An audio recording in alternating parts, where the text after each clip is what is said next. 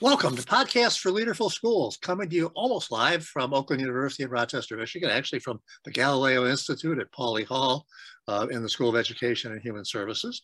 And this is Bob Maxfield, and my wonderful co-host, Dr. Sue Klein, is with me. Uh, and we're uh, we're approaching uh, the winter break. Uh, Thanksgiving is behind us, and uh, it's a time when everybody is rushing a little faster than they normally would. But we're glad we could take the time to do this today. Our guest is Dr. Dania Bazzi, who is the superintendent of the Ferndale, Michigan schools. And she was also recently named as the Michigan Association of School Administrators uh, Superintendent of the Year. Uh, and that is a rare honor that uh, um, I much congratulate you for. So Danya, bravo on the, your selection of that. And in the next 20 or so minutes, I think we'll, we'll have a chance to uh, understand a bit why that selection occurred.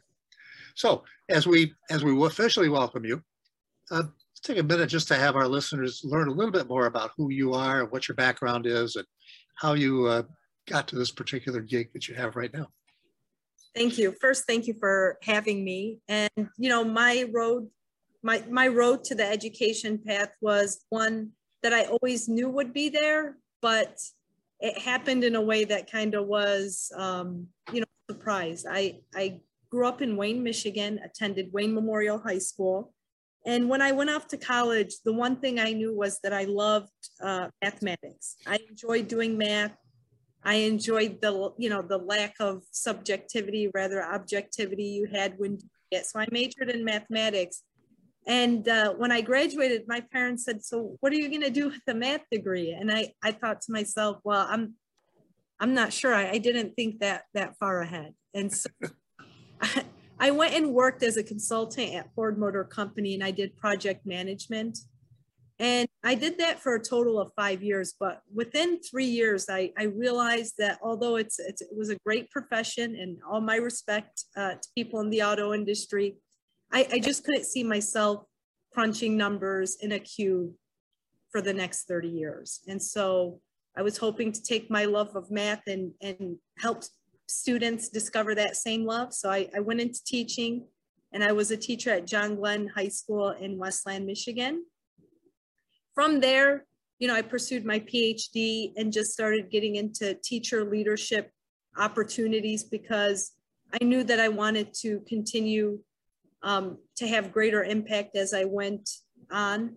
I also knew how important it was to be a good practitioner and, and a strong teacher, um, as that would certainly help leadership.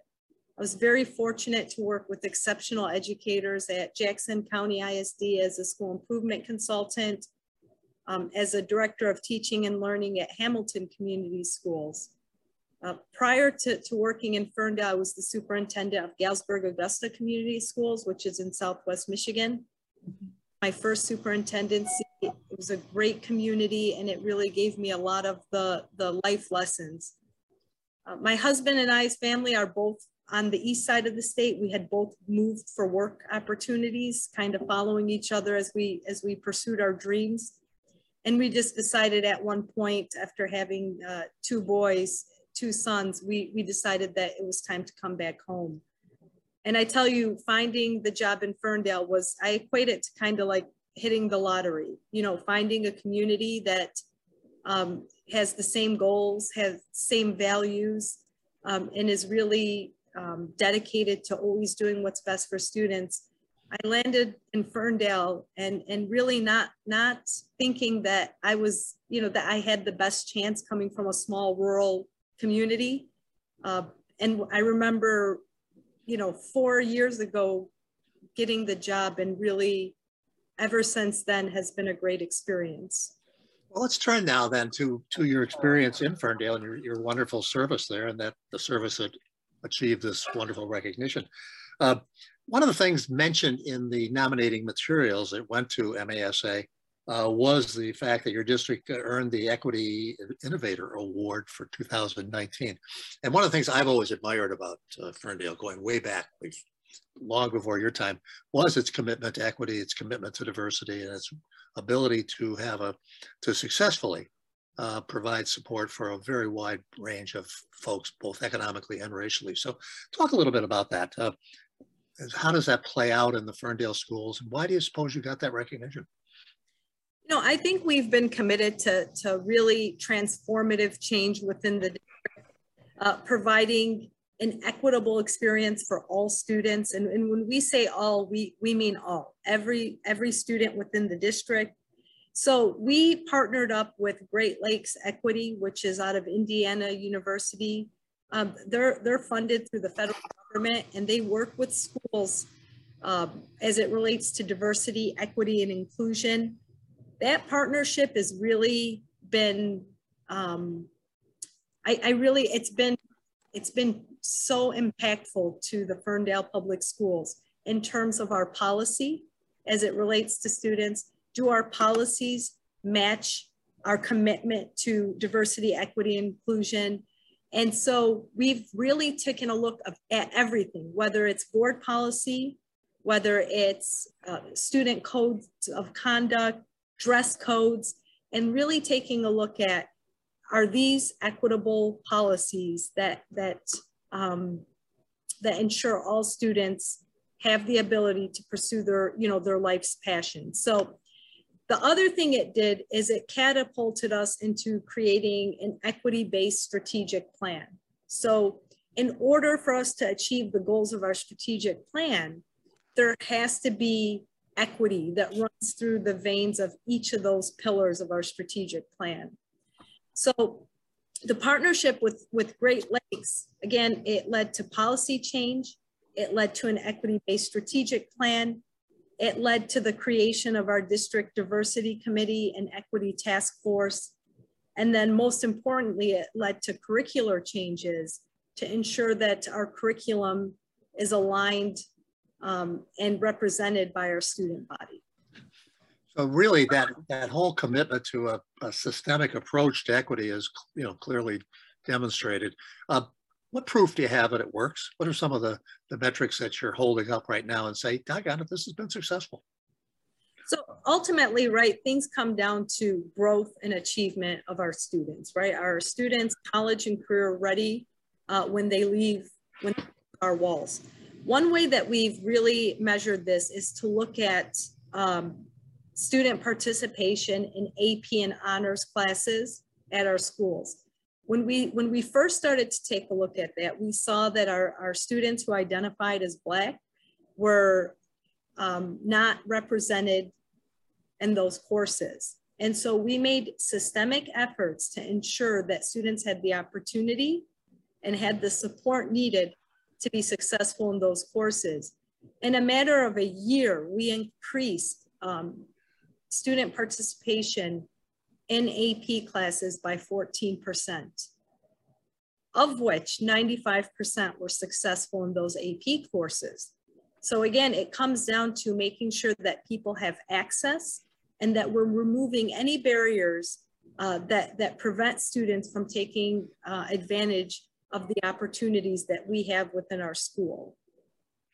And as I reviewed the materials that were submitted on your behalf for the MASA award, uh, there were a number of other sources of, uh, of success and pride. So what else would you hold up besides the genuine and comprehensive commitment to equity?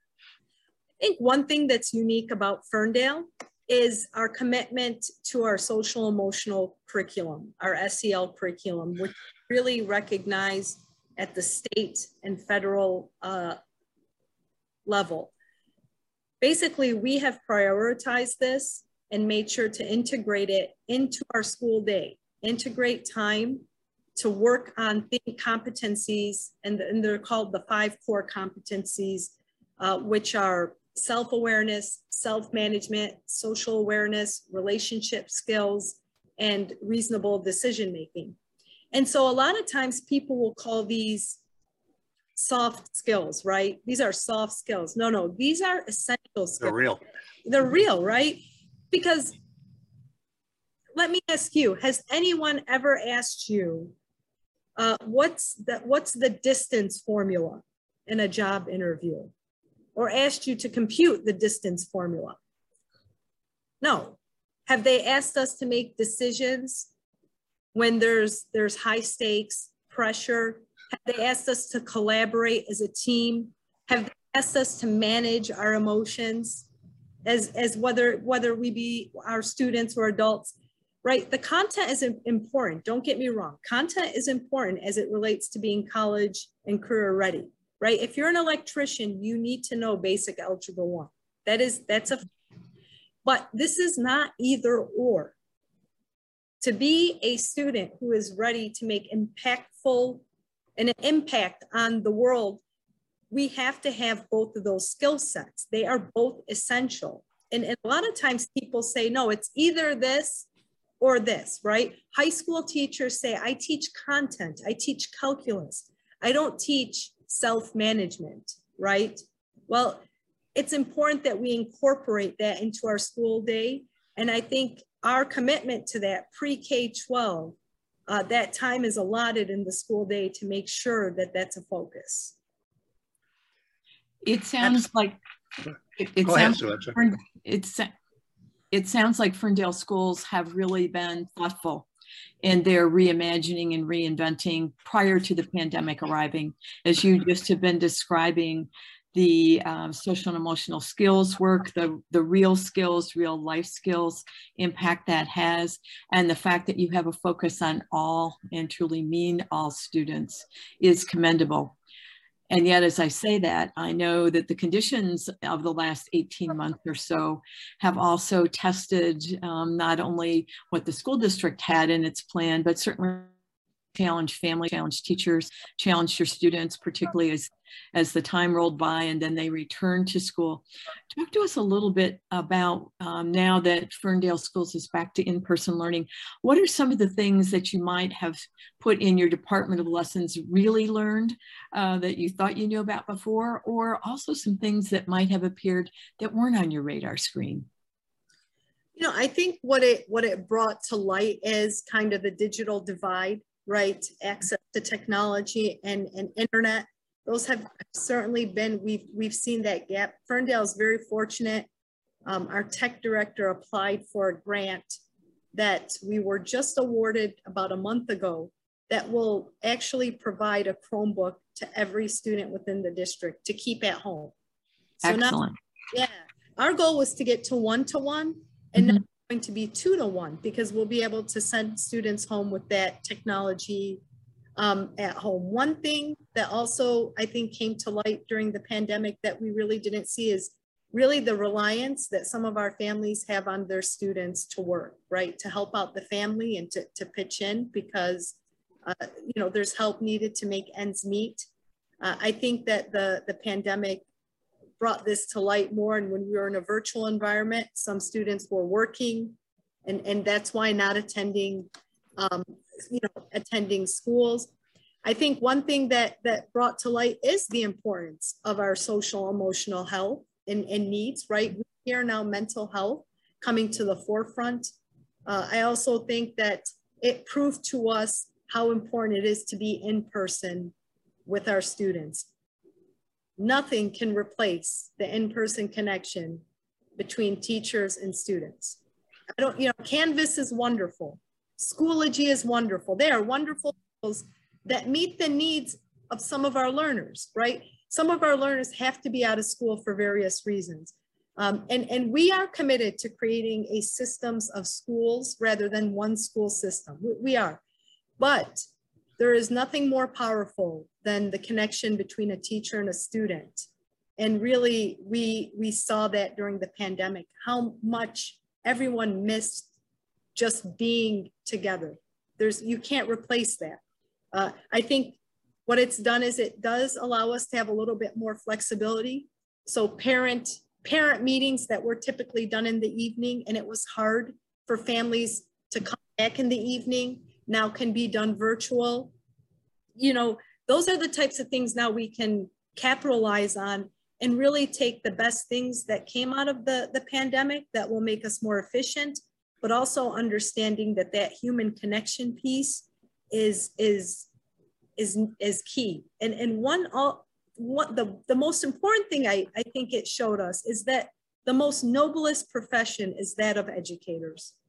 The government everyone puts so much responsibility on public education, right? We are We are to be the nurse. We are to be the, the confidant. We are to be the educator. We are to be the social worker. We have to support our students in all, all ways, which I wouldn't have it any other way. Like we take on that responsibility with great pride, uh, but it just shows how important public education is uh, to support our youth as they head into adulthood.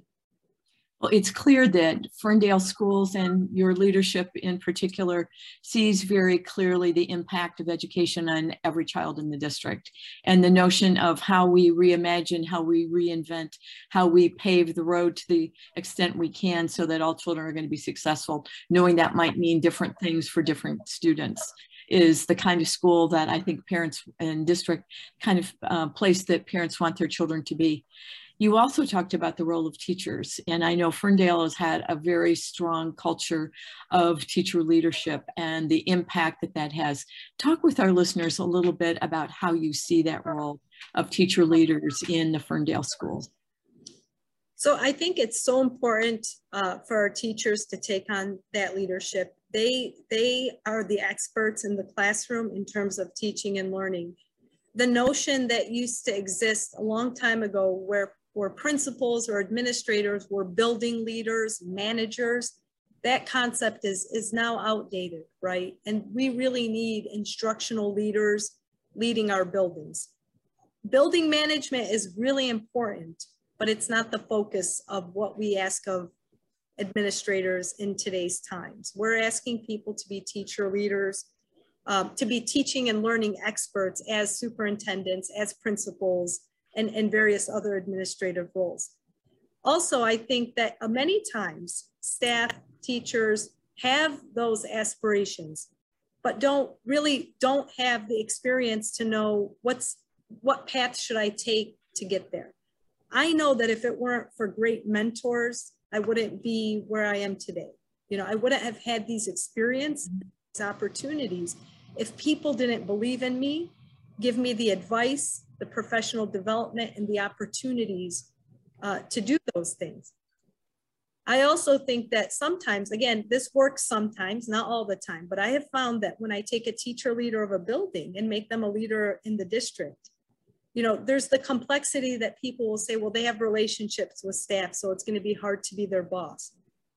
If they're if they're an authentic teacher leader, people will follow them because they have trust and belief in that person. They know who they are and they know that they have the expertise to lead them. So again, in, in, in my career, taking teacher leaders into administrative positions have, been my most successful hires.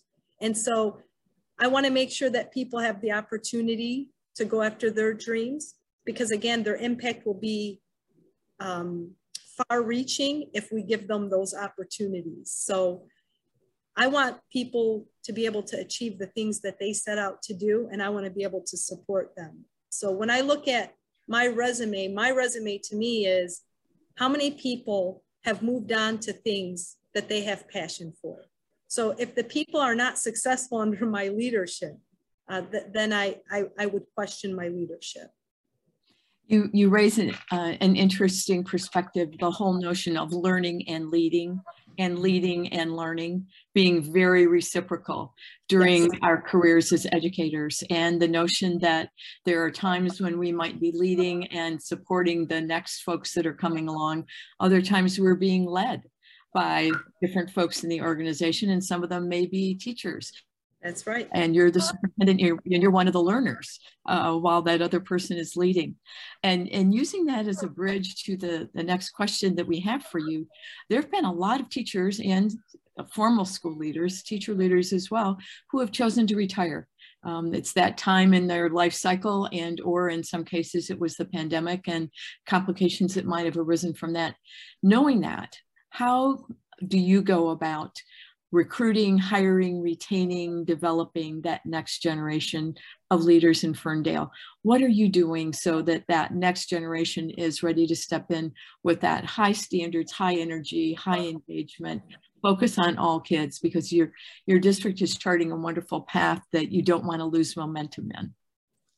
One of the main things that we've done um, recently is we, we started a partnership with Wayne State University called the, the Urban Educator Path. And it's where students can be dual enrolled to take um, education courses at the collegiate level that would then go towards a, a teaching a teaching degree at Wayne State. We really are trying to grow our own teachers from within within our student body so that graduated from Ferndale, then go, you know, take a, a path, uh, a teacher education path, and then are able to come back. And by facilitating that, the, courses are held on site, uh, you know, at our high school, where students can then participate in those courses. You know, that for us is one important piece. Another important thing is our HR recently revamped in, in line with our strategic plan revamped our, our hiring process. Okay. That Ferndale's vision and mission are clearly articulated through the through the um, interview process. So they know that we are a district committing committed uh, to social equity and social justice. They know that we're a district that that um, is proud of our diversity and celebrate that so that people know, hey, this is, this is, you know, there's a mission behind the school district. This is where we want to work. And for some people, it really lets them know maybe this isn't for us, you know, because we want people who are going to be committed to us for the long term, because we know that teacher um, tenure as well as administrator tenure has an impact on student achievement. So our HR approach is really to, to continue to build partnerships um, that let people know what Ferndale is about and highlighting the great work that we do and, and telling our story. Again, from a humble approach, but if we don't share what we're doing, how will anyone know? So I really urge districts to tell your story and celebrate your success to create that school family atmosphere and let people know what you're about. And well, there's another thing you talked about a couple minutes ago that I think also adds to your ability to attract and retain teachers at this time, and that is the opportunity to grow. Uh, you know, because really clearly what you described, Dania, was was a career ladder approach.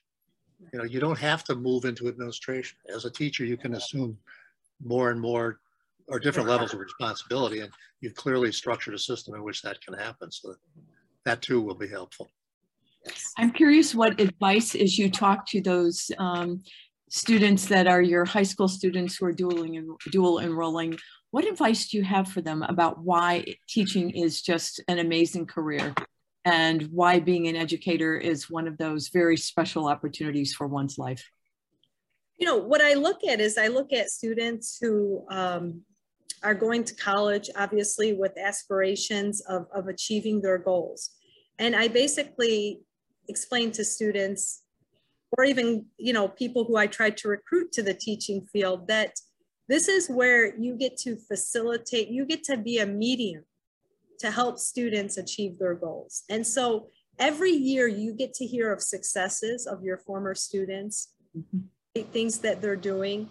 I also think that um, life, uh, you know, as it relates to civil service, again, is an honorable uh, route to take having that impact has intrinsic value that you know that money really just can't buy and it's it's one of those things where when i'm talking to a younger teacher the first thing i tell them is don't don't measure the teaching profession always by your first year. Because i can remember my first year as a teacher and it was there was definitely a learning curve. Yes me too. Normal you know? And again when i worked at ford motor company for the first year there were days I wanted to hide in my cubicle because I'm thinking, I don't understand all the acronyms. I don't understand vehicle timing plans, but there will be growth. So never go into it thinking that it has to be perfection the first year. You know, there's gonna, you have to be open to the learning. And at the end of the day, you know, you are educating students, youth, and having a secondary teacher probably having an impact on 150 kids a day, elementary teachers establishing really strong bonds with 25 to 30 students in a particular year. And then that sense of community that you just don't get in the corporate world. You don't get that sense of familial community. I will say also that, you know, a lot of people are motivated by, you know, financial gains and, and there is a path. If you're the best in your profession, the, the money will follow, but don't, don't let money be what drives the path. The money will follow. So I always tell people you do have to be a, a patient person, an empathetic person, a strong person to be an educator, but your impact will go on far before, far longer than you're even here on this earth. People will, will remember your name and say, I remember this teacher. I remember the collective they had in me. I still have teachers to this day that I, you know, that I'm able to keep in contact with who I still can feel the warmth and the energy that they provided me as a young student. That never goes away. You got me at that. Uh, I think I'll sign up. Oh, I guess I already have. That's right. we'll, we'll, we'll take you. as we get near the end of our time together, uh, Suzanne and I have been working with Marion Ginopolis, the recently retired superintendent Lake Orion, on a program aimed at new and newer superintendents. Uh, and uh, and what we've discovered is that first there are a lot of them, but also that they're, they're facing unprecedented challenges. So uh, what advice would you give to those folks? Uh, besides what you've already talked about, and I think you've a lot of your emphasis on systemic alignment and was critical. Your emphasis on remembering why we're here is critical. But what else would you say to somebody just starting out in the role that you've been in for four for four years in Ferndale and beyond that in your previous one? Yeah, I think one of the most important things that I've learned and and I've really taken with me um, since the onset of my career is that every decision you make has to be rooted in what's best for kids. Adult problems are adult problems and shouldn't impact kids. It's really that simple. So if you have pressure from, let's say, I love my Board of Education, but let's say you have pressure from the Board of Education or pressure from the community or pressure from your administrators or from your teachers. Ultimately, you have to be able to explain the why of your decision making. And if you can root that in what's best for kids, no one will be able to question your decision. If you make it based on politics, on what's easiest, that's when they'll find flaws.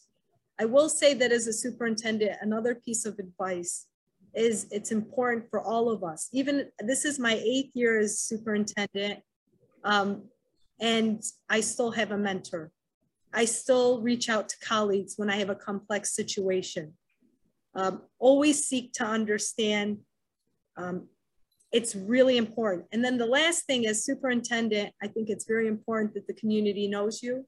I think it's important that the community knows that you care about their kids and, and show up for a basketball game or a school play or a marching band competition. Seeing students outside of the classroom, I think is, is vitally important for the superintendent role. Uh, my goal is to have as many students know who I am and know that they have access um, to me for whatever it is that they might need. So to me, it's be visible, uh, be honest, and be accessible. All good advice. Well, we've covered a lot of ground in the last half hour or so. Uh, what else? What are you hoping you had an opportunity to say today that we haven't probed with one of our questions? You know, I, I think what, what I'll say is that um, I'm thankful to all of the people who have pursued education and supporting our students inside and outside of the classroom. I know it's been a really difficult um, couple of years. It's been essential, it's been explicitly hard. I think, you know, one other thing that you guys had mentioned, what did the pandemic bring out? And it's that school funding has to be addressed in Michigan, right? Equitable funding. And, and I think that, that funding, we've seen what we've been able to do with our COVID relief funds. We've been able to get more literacy support at the elementary, more after school interventions to provide students, uh, you know, additional learning outside of the school day, to have a more robust summer school for, for our, our community and, and opportunities. I think, you know, we have, we've always done the best with what we have. I think the, the funding of schools have come out and, and people have really put in the time and effort and study to, to show the why behind this. But, uh, you know, as much as it's a tough year, hang in there. You know, our students and our community are counting on us to lead them through. Uh, keep, keep pushing along and, and when you need support, ask for it. It's never been more important. So again, uh, as we want to congratulate you on being selected as the Michigan Superintendent of the Year. You're now a semifinalist for the national, or you're in the running at least for the National Superintendent of the Year, which will be awarded uh, this winter. Uh, so we wish you the best on that. But uh, but I think we, in the last half hour, I think we, we've got a clear picture as to why that recognition came your way. And so congratulations for that. Thank you. It was a collective effort of a, a community. Of, That's exactly right. That's, it always is, yeah. So to our listeners, thank you for being part of this installment of uh, Podcast for Leaderful Schools. We are again almost live from Oakland University in Rochester, Michigan. And we want to again thank Dr. Dania Bazzi for being our guest. And that's a wrap.